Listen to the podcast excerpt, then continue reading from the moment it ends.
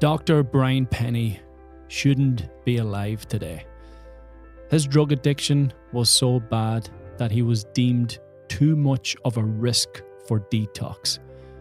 Determined to confront his demons, he went cold turkey at home. Discovered in a pool of blood, it didn't exactly go to plan, but that's where his life truly began. In his incredibly honest and inspirational book, Bonus Time, Brian shares the story of how he turned a seemingly hopeless existence into a rich and rewarding life, showing that change is always possible, no matter how stuck we feel. Brian, absolutely honored, delighted, privileged to have you here join me in the studio.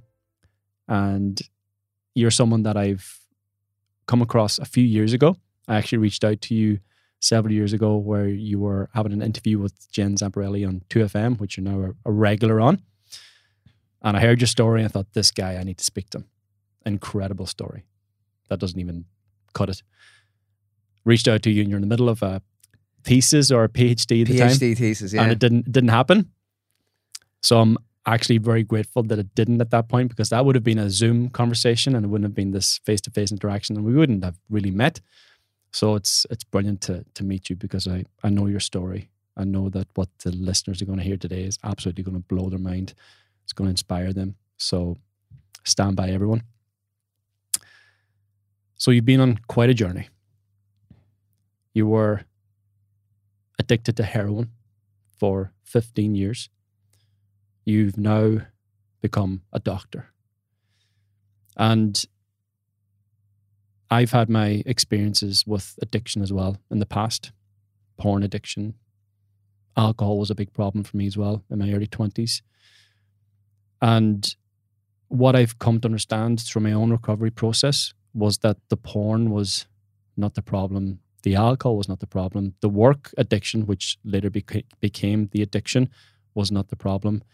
There was an underlying pain beneath this addiction. And it was only then when I found the source of the pain that influenced my behaviors and actions and my life from that point forward that I began to heal from the pain and therefore move on from the addiction. So for yourself, the heroin was not the problem. What was the underlying pain beneath that addiction for yourself? Yeah, it's excuse me. It's it's really interesting, Gavin, as well. And when people hear me saying that that heroin was not the problem, it was just a symptom of an underlying problem. It's it's a little bit strange when people hear that. And for me, it was panic attacks and anxiety, which came from a traumatic experience. So I, I probably had several traumas in my life. I suppose I I came into the world with a, a condition known as intestinal malrotation. In simpler terms, that meant that my guts were twisted, and I couldn't get. Uh, I got very little nutrition into my body. And it turned out that I had to have an operation at three weeks of age. And what was interesting about the operation was, and for any infant having an operation pre 1985, is that you would have had an operation without a general anaesthetic. That was the practice pre 1985. The medical practice believed that infants wouldn't really remember it anyway and that the anaesthetic would have been too dangerous. So the cost benefit analysis, they says, nah, they'll be okay, they'll be fine, they won't remember it. But what we know today is that the body keeps the score. It's a great book by Bessel van der Kolk. And that trauma, even though you don't cognitively remember it, that left a biological imprint on my brain and body, literally turning me into a finely tuned anxiety machine, scanning the world for threats and danger. It's an evolutionary response that that the body is working to look for other potential threats like that. And I think that set me up. That set the, the foundations for me to be agitated, anxious, and I was susceptible to worry, panic, bodily agitation. I always had this tightness around my chest. I had a phobic fear of my heartbeat, breath, and pulse. And I was just never happy in my own skin. And that's for me, that's what drove my entire addiction. Like once I found drugs and drugs came into my life, all of a sudden here was the anesthetic that I needed all of my life, the anesthetic that I never got.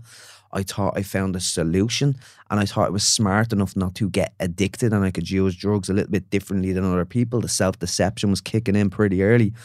And that's what it was. And that was the driver. That was the underlying root cause of all of my problems. I was always looking to escape and avoid that emotional and psychological pain. And drugs were the were the were the weapon I chose to fight that battle. How did your environment influence you from those early ages? The environment was a massive influence because I I, I was sort of good I was good at football and I was good good in school as well. So I, I I had good belief that I would go and do something with my life, even though I struggled with anxiety. Um, my mum and dad, um, like they had their alcohol struggles as well. There was alcoholism within the family, but they were loving and they were great providers as well. So I never worried about basic needs. My basic needs were always met, and I had great self belief that I would go on and do things. But the area where I grew up, great community spirit in the area, but it was very violent, full of drugs, robbed cars every night. It was probably the most dangerous place, not dangerous, the most destructive place in Dublin growing up in the 90s. It was a place called uh, Drumheath in Ladyswell, but a great place. But they just took a lot of families with a lot of trauma from diff- other challenging areas of Dublin, like Ballymun and Darndale. I think 80% of the families came from Ballymun. They turned them into this little estate with 200 houses and havoc ensued. So there was drugs everywhere. And it was just like a, a, rite of passage that you will take drugs and probably even sell drugs. Like everyone sort of just sold drugs. That's just the way it was. So that played a role in terms of normalizing drugs and normalizing um, those certain challenging behaviors. And it definitely played a massive role. It also normalized the reason to fear for you as well, because as you mentioned, you you go from that experience of the operation and being in, in extreme pain, which is infiltrated by another human being. And then it embeds this fear in you that yeah. people can't be trusted and you could potentially experience this pain again. But you're in an environment that is almost consumed with fear and violence and these difficulties. So when yeah. you step outside your door, you don't feel safe. Uh, interesting you say that. What comes to mind when you say that? One of my very first memories, I moved to, it was Ladyswell at the time it was called, it is Drumheath. And when I moved there, one of my earliest memories was, I think I was seven at the time and there was a lot of uh, challenges with some of the older lads in the estate. I think they were, they were, they were younger, but I think they were probably only 14, 15, but they were very old to me back then when I was a seven year old. But there was uh, some of the older men in the estate who were trying to sort of bring a bit of uh, safety to the area. So there was a vigilante movement. So it was this vigilante movement back in the, this would have been the 80s actually, the, uh, the late 80s in Dublin. And I remember my dad going out and the word being a vigilante, and I'd hear some of the stories, be talking to me mom. So it was just like that was a, it was like a war zone that was out there as a seven year old. So that was my earlier experience. I was sort of getting conditioned to view my external world in that in that in that way. So lots of fear, really building on that earlier earlier fear that I had.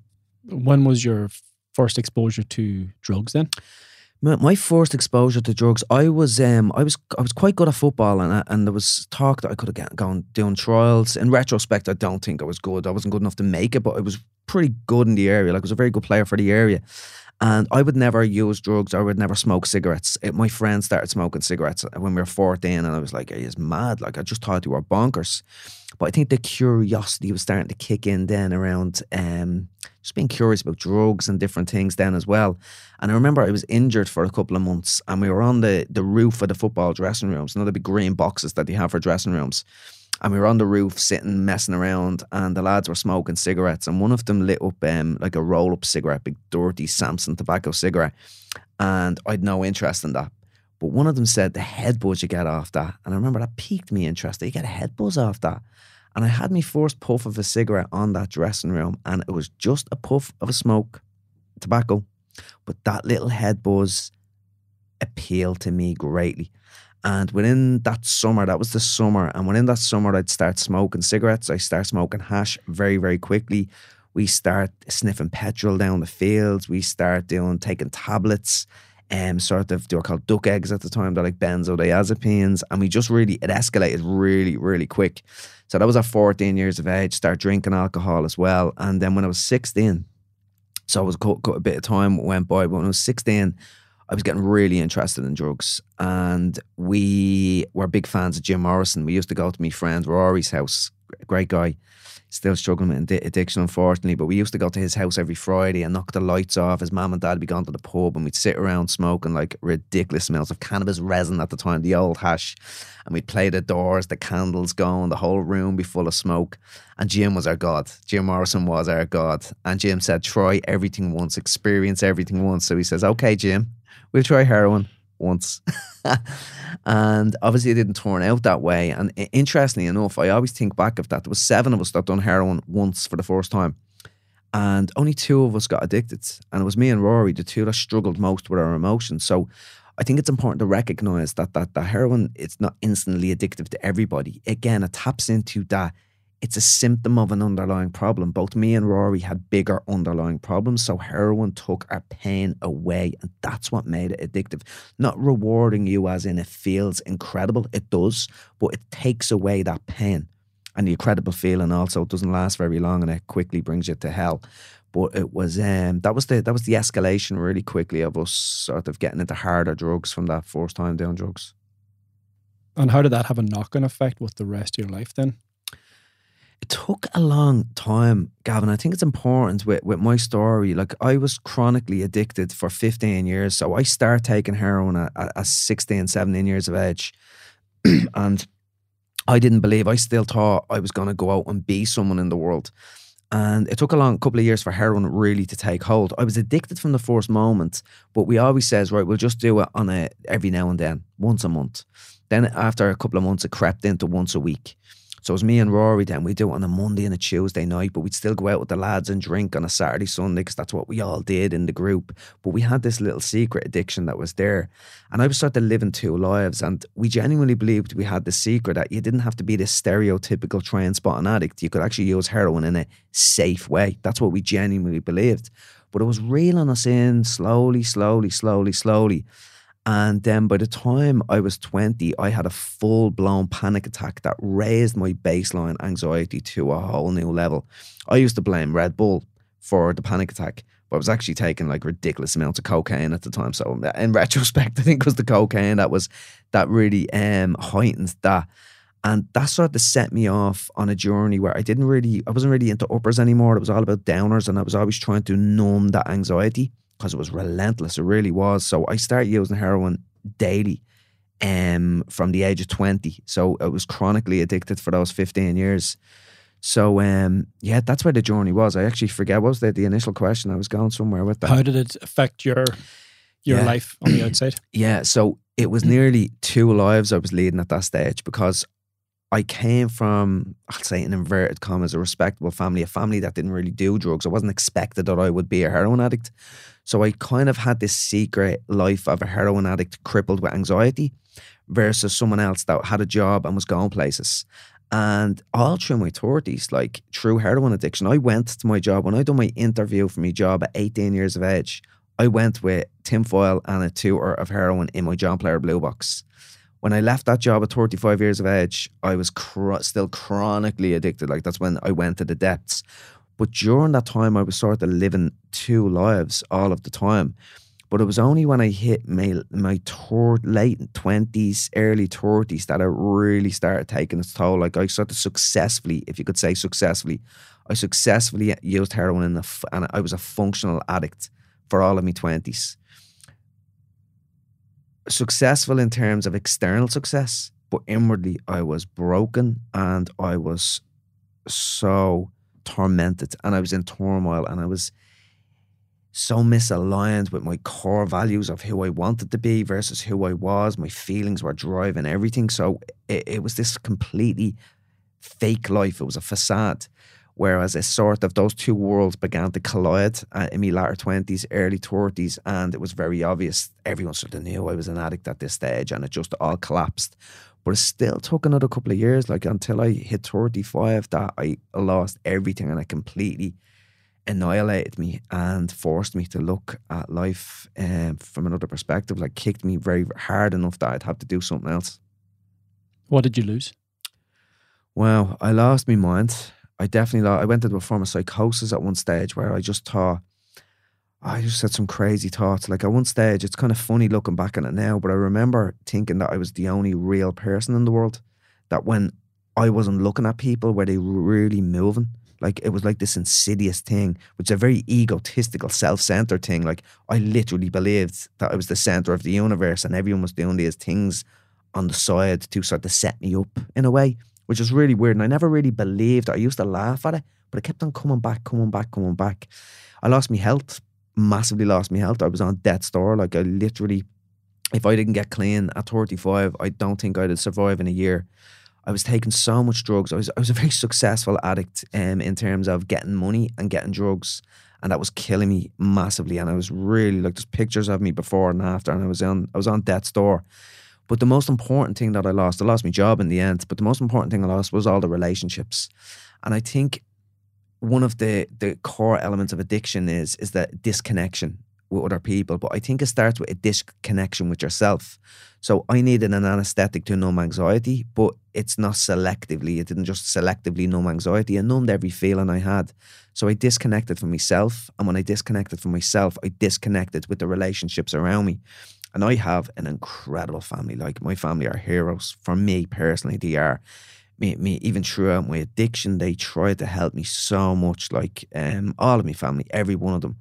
And when I found uh, recovery and I was down in Wexford at a treatment centre, the whole gang of them would go down to Wexford every single week to help me out and support me, even though the pain that I caused them. But in the latter stages, I lost them. I'd already lost them because I'd lost that connection, which I only realised is so strong and powerful because of the connection we have today. I've rebuilt those bridges but I lost everything. And if I died or if everything went in a different direction, then I would have lost these beautiful connections that I have with my family that that that that I just ruined. So that for me is it's a scary thought, but it's beautiful because we've regained like we're we're we're, we're a very happy family today. Like everyone's doing well, and the, we are, there was a lot of addiction issues within the family.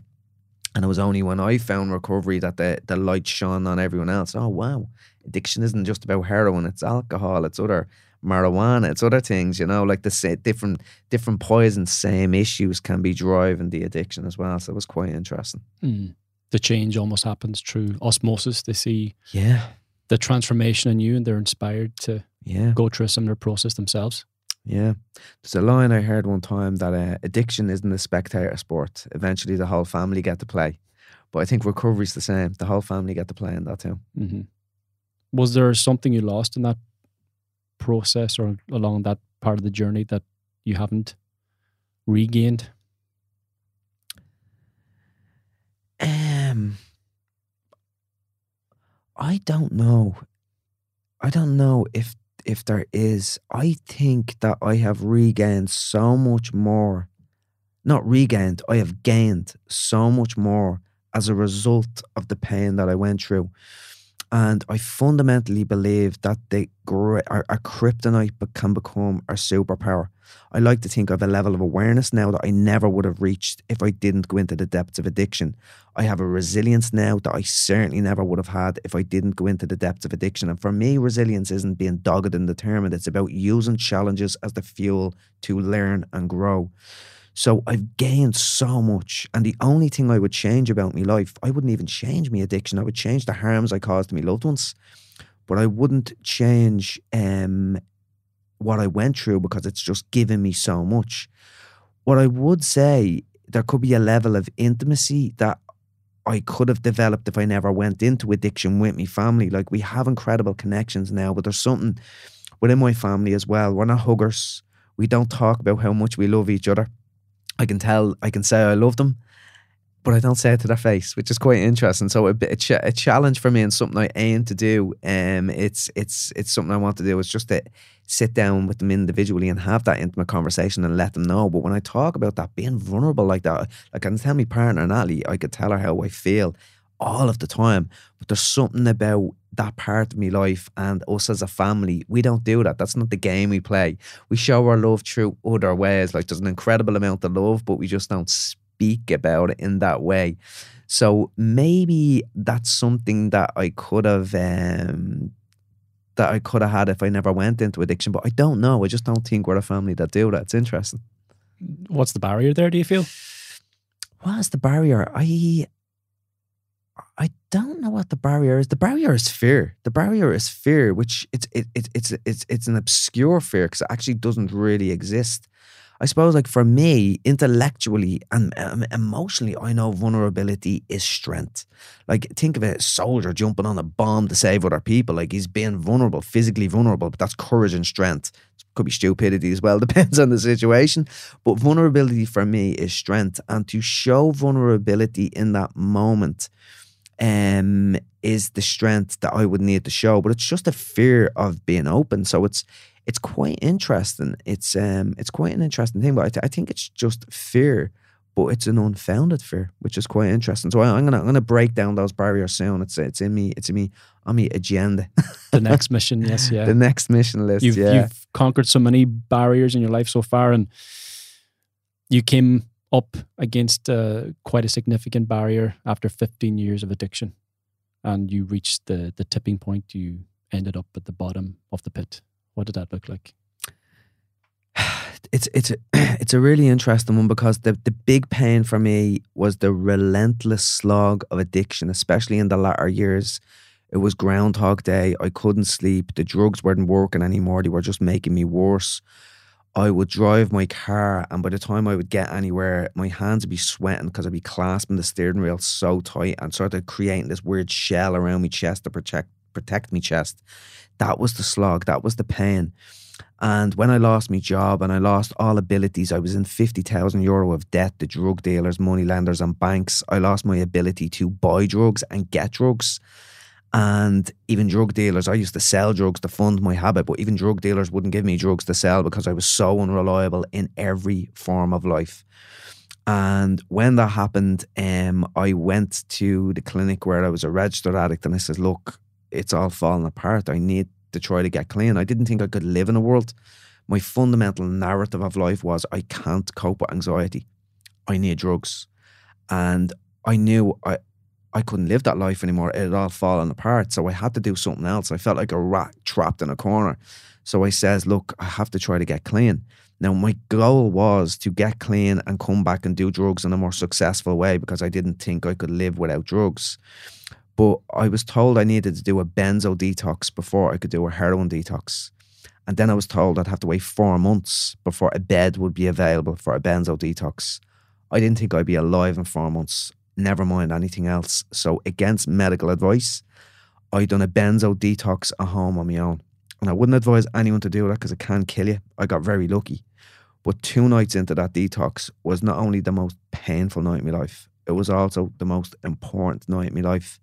And what occurred was that I had what's called a grand mal convulsive seizure, which occurs when every neuron in your brain fires at the same time. So it was like this cascading effect of neurons firing across my brain. I was pulsing, convulsing, and twisting on the floor in a full blown seizure. My younger brother, who was minding me, lovely, sensitive soul, James, great, great human being.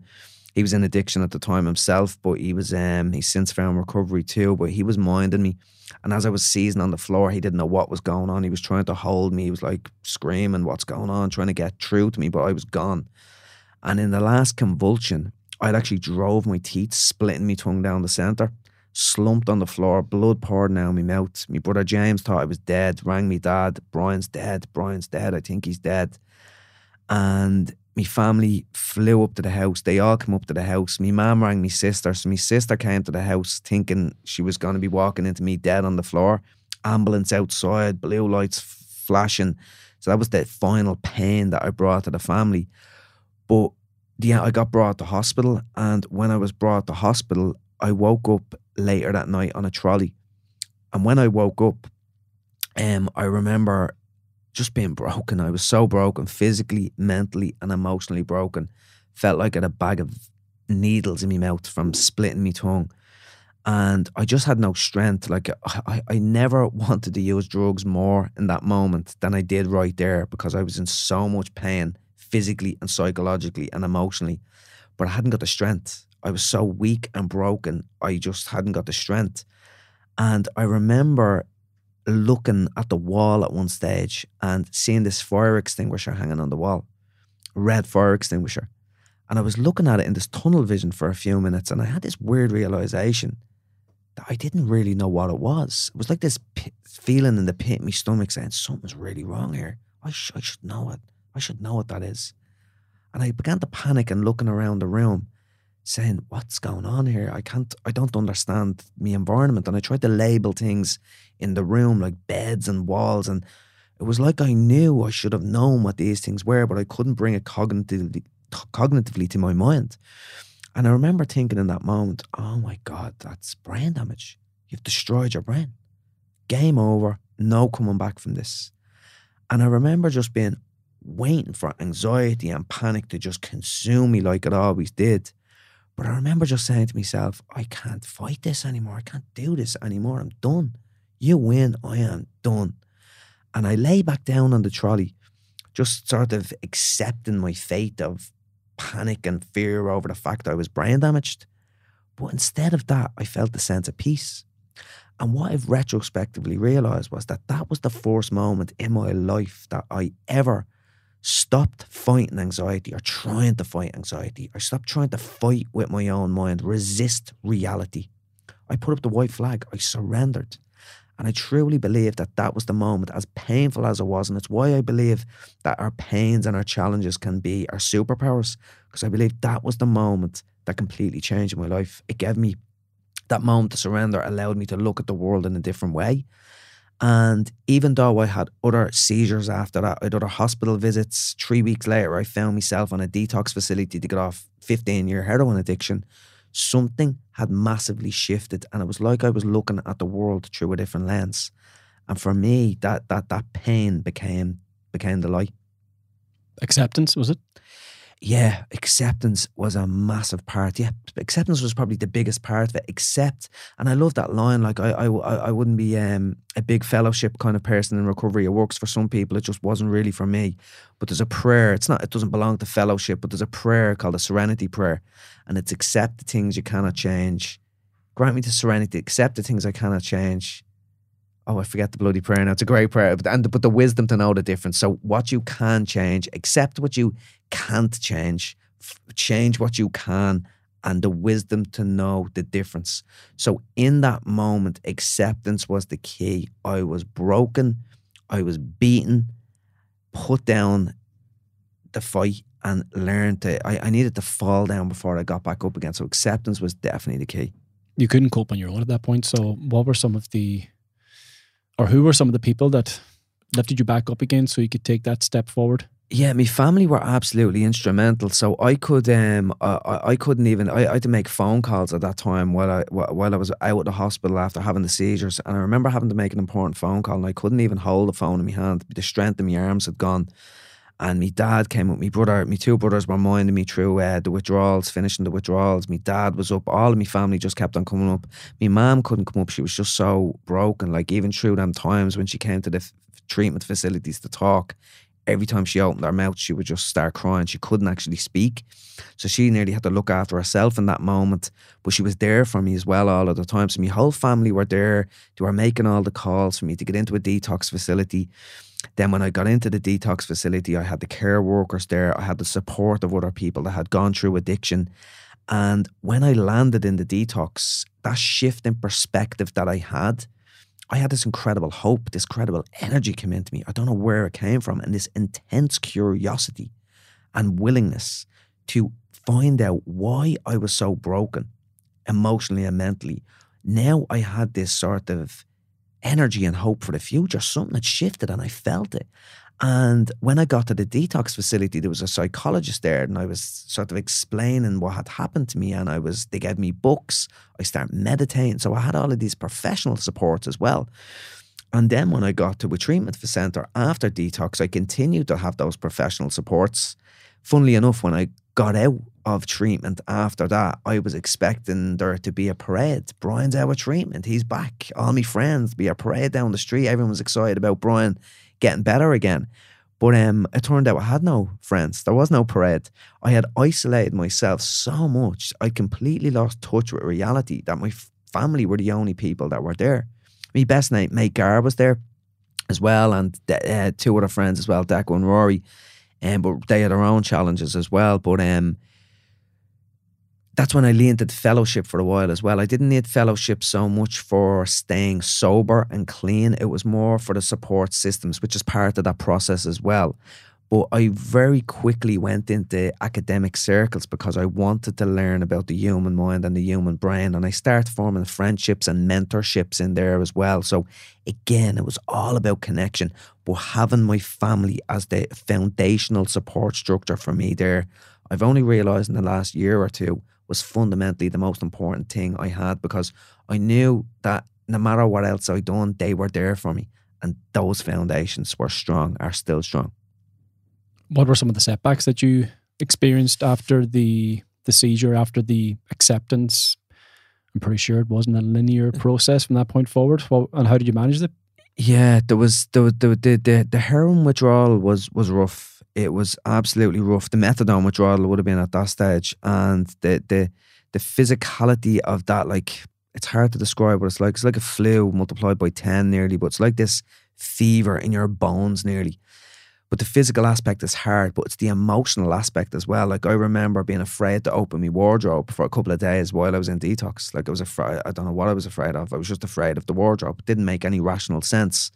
And I remember there was one night, like you very, you don't really sleep when you're going through a heroin detox. And I'd say there was a course of five, six, seven, eight nights, hard to remember. But it felt like I didn't sleep at all. I think I had micro sleeps. I think there was elements of sleep somewhere.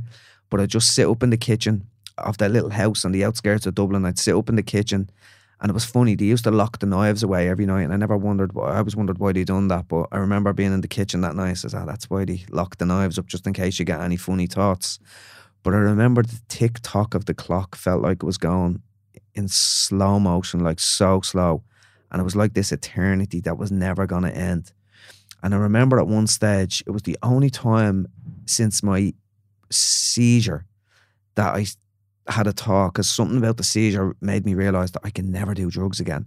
But when I was in that room, the only thing that kept me from climbing out the window and going walking back to Dublin to get drugs was my fear of the dark. That was bizarre because I was in that detox. So they, that was a real struggle I had within the detox. But once I got through that, my intense thirst for life and for curiosity to learn about the human mind, it just sort of carried me on this journey. I'm so grateful for that because it just sort of brought me along for a ride. And when I landed in, I'd done a degree in psychology straight away in Maynooth University. And I, I believe I was given, I don't know what it was, a perspective shift, an awakening, a gift, dumb luck. But I was just so present. That's the only way I can describe it. I remember just looking at the trees. It was a very spiritual experience. And I'd look at the trees and everything just felt so alive. The world just felt like it was glowing and it was so alive. And that was really powerful while I was in the detox, but it, it, it, continued to resonate with me for a long time. But when I went to college, I began to get obsessed about college. And in second year, I was doing really well. My newfound obsession with learning was helping me to do really, really well. And I got ideas of a PhD and I was chasing top class honors and top of the class and all of these awards to help me to get the PhD, the scholarship. And on the back of that, I was working too hard and I was focusing too much on that. So, two years into my recovery, I remember walking through Maynooth College, and there's ever, ever in the University of Maynooth, fabulous, fabulous university, especially the South Campus. And they have these huge sequoia trees in the campus. They are ginormous. They are beautiful. They must be around probably thousands of years. I don't know. But I remember being blown away by these trees when I first arrived at the campus. And one of the days, two years in, I was walking there and I was walking through the campus and I was feeling a bit anxious and stressed. And I remember having this realization. I was looking at the trees, thinking, I don't see them like I used to. I used to see them and they felt so alive. And it was like everything came to me really quickly. Wow. I was thrown away this gift I was given, whatever the hell it was. And I suddenly realized there was a time before that while I was I was doing delivery driving to get me uh, delivering food to get me through college. And I had a little mini relapse where I had a bit of a cold and I started taking Solpadeine.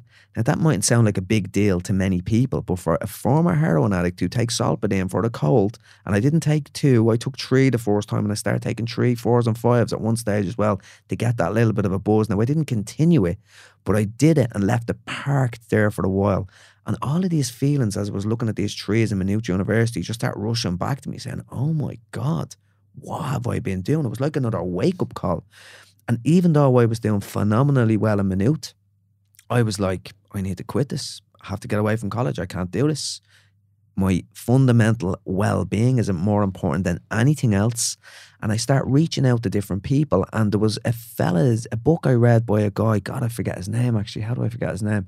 He's um he he he was um in the Eckhart Tolle book club. So Eckhart Tolle was a supporter of his work, and he was an educator. He was a professor who explored spiritual experiences. And for some reason, I had this urge just to reach out to him. So I sent an email to his college in uh, in Nottingham, I think is where he worked, and he sent me an email back, and the email said, "Look." You're in a good place being in an academic environment because I was I was thinking of going to Tibet to meditate for the rest of my life, like nearly afraid to lose that feeling or going chasing like an addict, chasing that feeling again that I'd lost. So I uh, he reached out back to me and he got, gave me an email and he says, "Look, you're in a great place, but you need to focus number one on your mental and emotional well-being. That's got to be your priority." And from that point, I stayed in college, but I made my mental and emotional well-being my number one. I began developing a program for my own life. I call it a program for life, which has since become my business model. That's my business model. I deliver to schools and corporates leadership teams are, are in the world. Now I've been over to Canada recently to deliver them as well.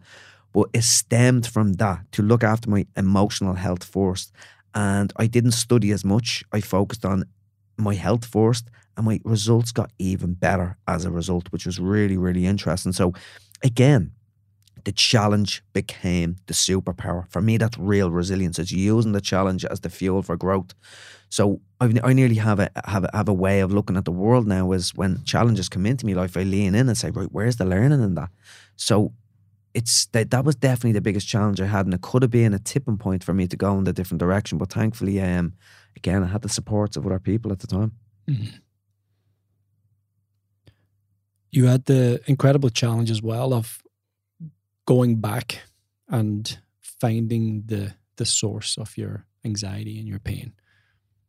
How did that come about? And was it an instant memory, or did this sort of process evolve over time as you were recovering and you're going through this potentially spiritual practice and your routines and mental health program and all the rest of it? At what point did you realize, oh, fuck, that's what it was. That's what it was. Yeah, that's a really interesting question because that's another challenge I had that I forgot about. So I was in a big meditative vibe at that time. I was all about stillness. I was all around about nature, meditation, and just being connected and being present. That's really the key of where of where it's at. And I had this realization that when I had this sort of sense of the world was so alive the first time I experienced that, I didn't know what it was. I didn't know what was going on. And I done a meditation soon after that in the treatment center, and the meditator was talking about thoughts will come in and thoughts will come out. And I realized that my mind was really quiet. So that sort of set me off on a journey to explore is the nature of a quiet mind and is it linked to emotions? And if I was compulsively thinking and telling myself that I'm a piece of crap, that I'm not man enough, I'll never be able to change, was that driving my uh, challenging emotions? So I explored a lot of my research explored self talk and how we speak to ourselves. Because if you tell yourself you're a piece of crap every single day, you're going to feel like a piece of crap. That's a lay version of what the research shows. Language is a vehicle for emotion. My favorite quote is, a, is a, by a Persian poet called Hafiz The words you speak become the house you live in.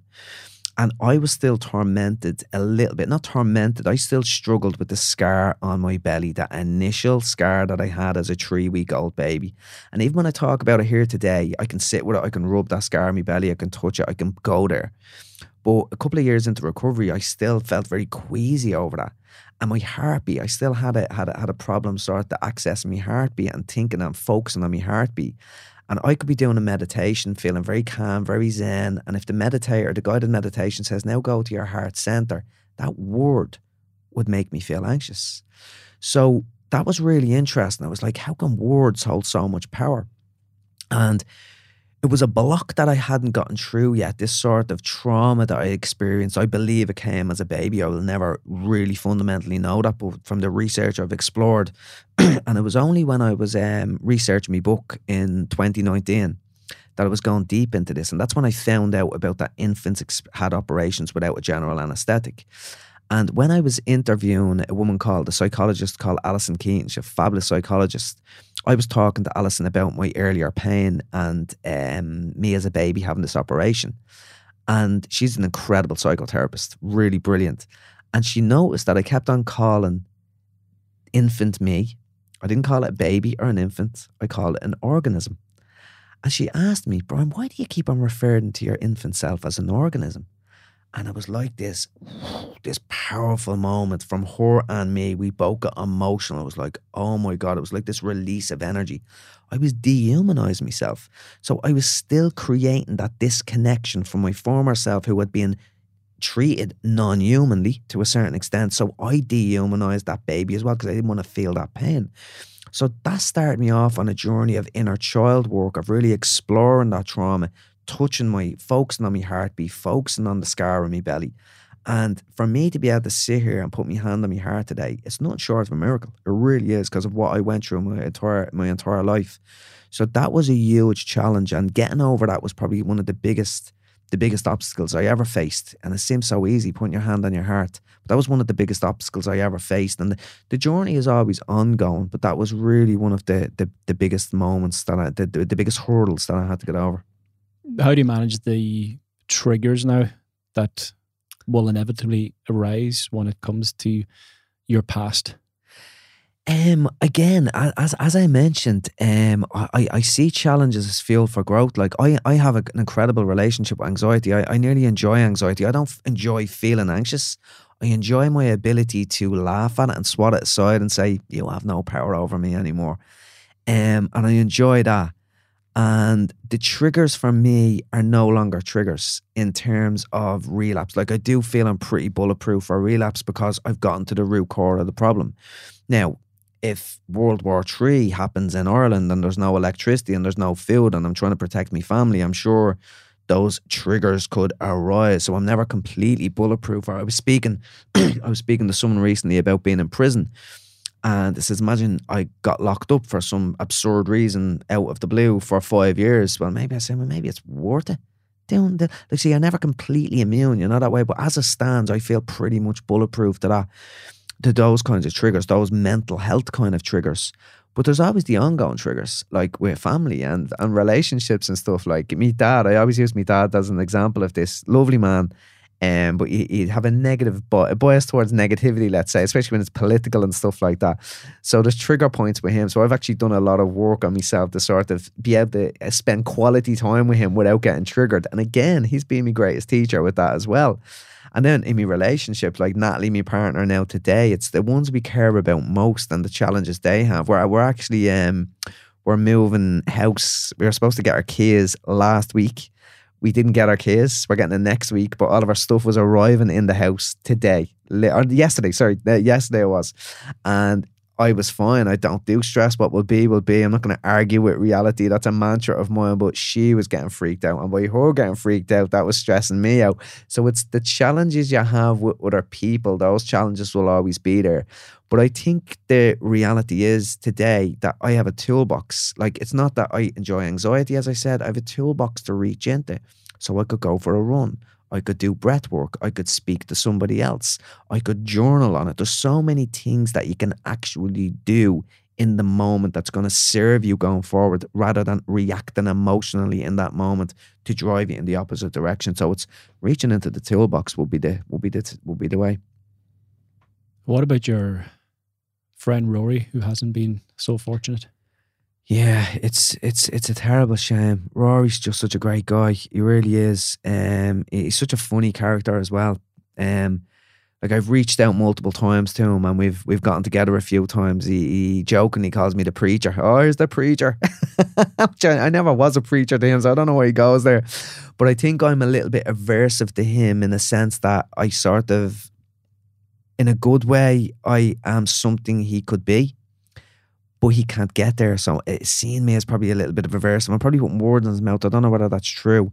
But we've met up on several occasions, and um, what you call it? He's, he's just such. He was so clever, so smart. He had the world at his feet, and he just had those emotional struggles. And I remember recently, it was about two, three years ago. I arranged to meet up. He always has different phones, so he's hard to get in contact with.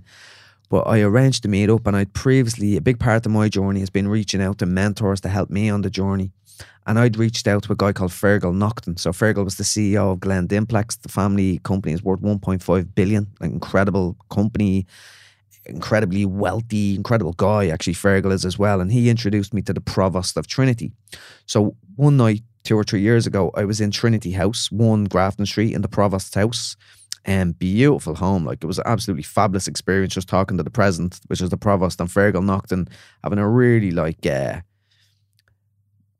fine dining kind of an experience. Like it was a really profound experience, like a, uh, like a uh, back back in the ages in in in royalty in a, in a way. And then the following night, I was meeting Rory. And Rory says, I'll meet you at the Blanchardstown Centre. So we are going for a stroll around, for a walk around the Blanchardstown Centre. And Rory's in the depths of addiction. He was a heroin addict for years, but he, he struggles now with alcohol as well because happens to a lot of people in addiction. They use methadone and heroin doesn't do the job anymore. So alcohol becomes a, a voice. And he, he's okay about me telling the story. I asked him, but we, we went in. He says, I need to go into the centre for a minute. So he says, I'm just going to run to get smokes. Do you want that? I says, No, I'm fine. So I was standing in Blanchardstown Centre, in, in the centre. He went into Dunnes and I'm standing outside. And all of a sudden, I'm seeing security guards running around. Some of them are scoping me out and they're looking at me. I'm like, What's going on? I'm still waiting for Rory, 15, 20 minutes. And then all of a sudden, I see him down the end at the doors and he's screaming, Oh, Pennier. That was my nickname back then. Pennier, Pennier, come on, come on. So I walked down and said, What the hell is going on? He says, Oh, I went in to rob a few, rob some drink, and I got caught and I got chased by security. So one night I'm in one number one number one Grafton Street. The next night I'm nearly getting arrested. I could have been in a cell like for, for getting arrested for for robbing alcohol in the shops, but that was just Rory all over, but us all over. We were both uh, we were both partners in crime back in the day, and we just had to have a look like heroin is in, in in in where we grew up was called tack at one stage. So me and Rory used to have our own language. So we go for a game of knick-knack and knick-knack paddywhack. give, give, I just say give a dog a bone. And we'd have our own little language. We'd have a look and we'd go do it. So yeah, it makes me really sad. Really, really sad because I haven't got the solution. People think I have the solution because of the journey, especially if they don't know about addiction. And I wish I had some kind of a way to get through to them, but people just have to find their own journey. It's um, it's it's it's really, it's it's really it's really sad. And there's so many people caught in the belly of that, and you just can't get out. Hmm. Have you been able to pull people out? I wouldn't. No, I don't think anyone can pull anyone out. I think that's the reality of it. And what I'll say, I, I kind of have, have have have a framework for thinking about this. I'll give you an example of my brother James. So when James um, when I broke free from addiction, I realized that my two brothers, who I was living with, were both deep in addiction. It wasn't heroin, it was coke, it was weed, it was alcohol. And um, I tried to sort of get them to see a different way, and they couldn't. They couldn't see it. They they sort of distanced themselves. They didn't know me. I was like, "Who is this weirdo?" Like that was that was the idea. And James was really struggling. And I tried to talk, talk, talk, preach, fix, tell them what to do, and they just got more distant, more distant, more distant. And what I've learned on that process was that there's three seeds that you can go to when dealing with other people in addiction or any any mental suffering for that for that matter. The first one is talking seed, telling them what to do. It doesn't work.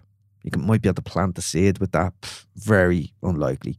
But it doesn't work, and people start to get further and further away because at, your core, at, at its core, they have something that's a coping mechanism for their pain. So you're literally trying to pull their armor off. That's what you're doing. So they're going to say, no way, get away from me. I'm keeping this armor. It protects me. So the talking it really doesn't work. And that's what most people tend to do. They try to fix other people by telling them what to do. And they don't even know what the problem is, which is which is interesting. And I, I'd gone through that process and I was still doing it. But the second seed is the listening seed. And you can't make someone listen, so it's passive, which is can be challenging for people. But if you can go to them and say, "Look, if you want to talk, I don't know what's going on, but I'll be here to listen." And if they do talk, Listen to understand. Don't try to be fixing the problem in a backhanded way. Fully be there with your presence, your awareness, and listen so they feel seen and heard. And if they feel that, they will come back again and again and again. And just be there as their conduit for them to open up and let the change happen itself. Very, very difficult to do. The skill of listening is really, really challenging. But the third seed is the action seed. And the action seed is looking after yourself. Get your own house in order. And it was only when I personally got my own house in order, I stopped preaching. I'd really worked on myself. I'd harnessed the ability to listen if somebody wanted to tell me something. My brother James had his own rock bottom.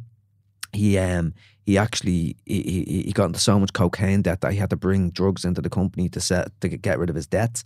The police were onto him and they raided the gaff. My dad was in the gaff at the time. His name is James as well. The package was on the name, so my dad got arrested went into the prison for a few days. It, my brother James is such a sensitive soul. It broke him to the core. And when that happened, because I had stopped becoming the preacher and I was someone that could listen, and he's seeing Brian as somebody that knows what he's doing. He's been there, he's done that. He came to me, he looked for advice. He went to the Rutland Centre, he got treatment. James has a really bad stammer, had a really bad stammer, and all he ever wanted to do was find love and settle down with a girl that he loved and have kids but he couldn't speak to girls because of a stammer. Since he went to the Rutland Centre four years ago, he got to the bottom of his stammer. He worked on himself. He done the right things. He met a girl from Brazil. Helen, her name is an absolutely beautiful human being. And ironically, on the international men international stammering day for men, he said his vows at the top of the hotel on his wedding day to get married to Helen. It was an incredible, incredible moment. And I wouldn't give much James. It's sort to give me a lot of credit for that, but I'll give all the credit for him.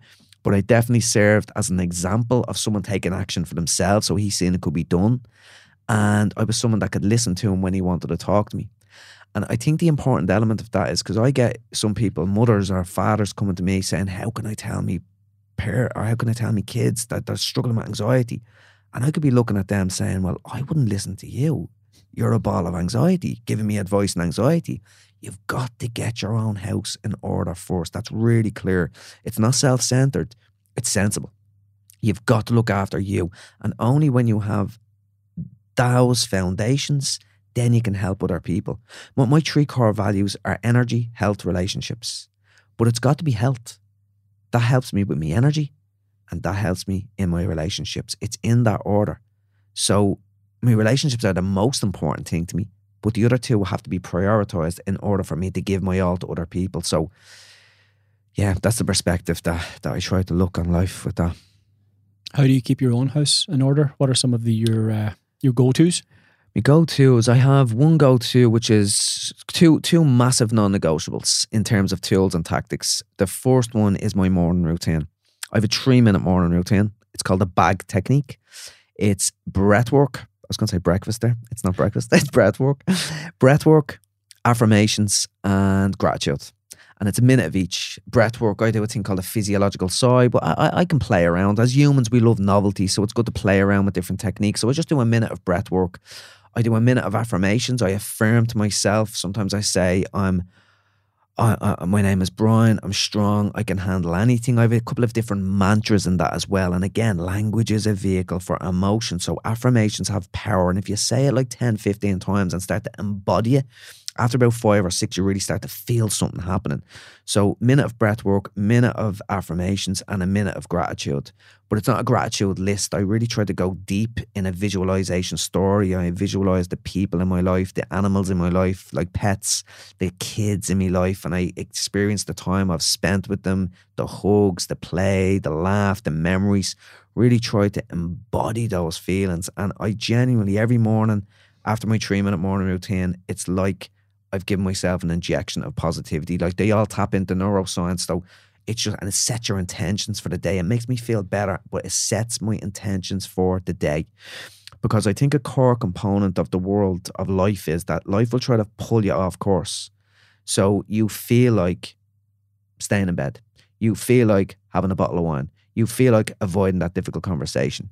But if you have values and you know what's important, my mental health. So I'm going to do, I'm going to act and change how I feel. Like mood follows action, motion drives emotion. So the action of a morning routine is an action that changes how I feel. So that's non negotiable every single morning. And it's only three minutes. So it's super simple, super quick. But the second one is exercise. So it's just, and it's such a powerful, like, everyone knows exercise is good for you, but when you really dig into the science, into the mechanics and the biochemistry of exercise, it's so much better than most people think. And going forward, I think it's going to be a lot more emphasis put on exercise for metabolic health, cardiovascular health, psychological health, emotional health, and then the interplay between metabolic health and emotional health and psychological health, that mind body connect.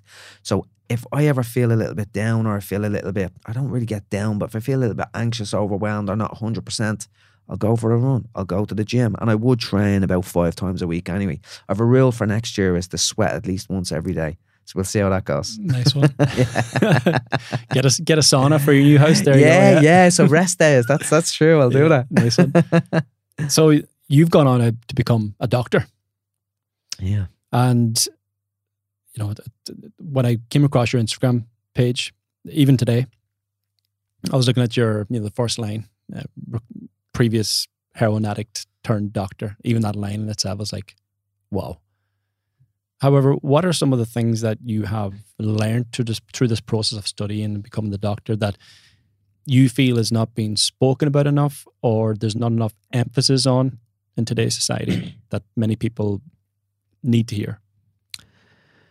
Wow, whether whether I learned that through the process of the PhD and the research is is an interesting thing. One thing that really comes to mind is, and it's something that's part of my research. So the, my PhD research was really focusing on addiction, and a lot of uh, the big study actually got wiped out by COVID. So it sort of forced me to look into another study, which turned out to be really super interesting. So we were looking at emotion-driven pathways to alcohol misuse, and I think that's something that's really important. Again, back to that root cause. Like people think they have a drinking problem or a drug problem. They don't. They have a root cause problem, which is usually emotional, generally always emotional in some way. But it could be negative emotions, but even positive emotions can lead to addictive tendencies as well. But I was really interested in this idea of wanting more. And uh, through Gabor Mate's work, he talks about chasing the hungry ghost. Or I love that line like, most people are trying to fill a hole in their soul. And the hole of their soul could be disconnection. It could be abandonment at an early age. It could be loneliness. It could be lack of self worth. There's something missing. They're lacking meaning and purpose as a result of that. There's something missing in their lives. And they're trying to fill that missing hole with materialistic pursuits, drugs, substances, sex, gambling, these external things that do do not fill the hole in their soul. It just won't. It might give them an initial pleasure, but it doesn't fill the hole. So I wanted to explore that from an academic perspective. And I noticed that when I was in recovery, if anything made me feel good, I'd want more. Give me more. And I found this with many people in recovery as well. I was playing golf about 10 times a week in early recovery. When I found out there was no parade and I had no friends, I was going playing golf on my own every day because I had nothing to do. I had no job. And um, but I, I, if it felt good, give me more. And even even my my unmet needs of uh, like I had an unmet need in terms of I love to learn. So I learned and I learned and I learned. That turned into something really good, but I had to get balance on that as well because I nearly it got me to relapse in, in, in 2015.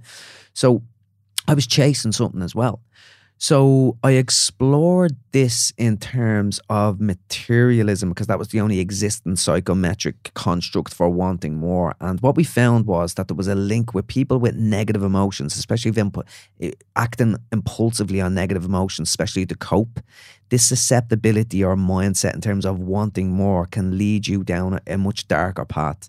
And I think this is something like you talk about consumerism, materialism, whatever it is, but I see it with everybody.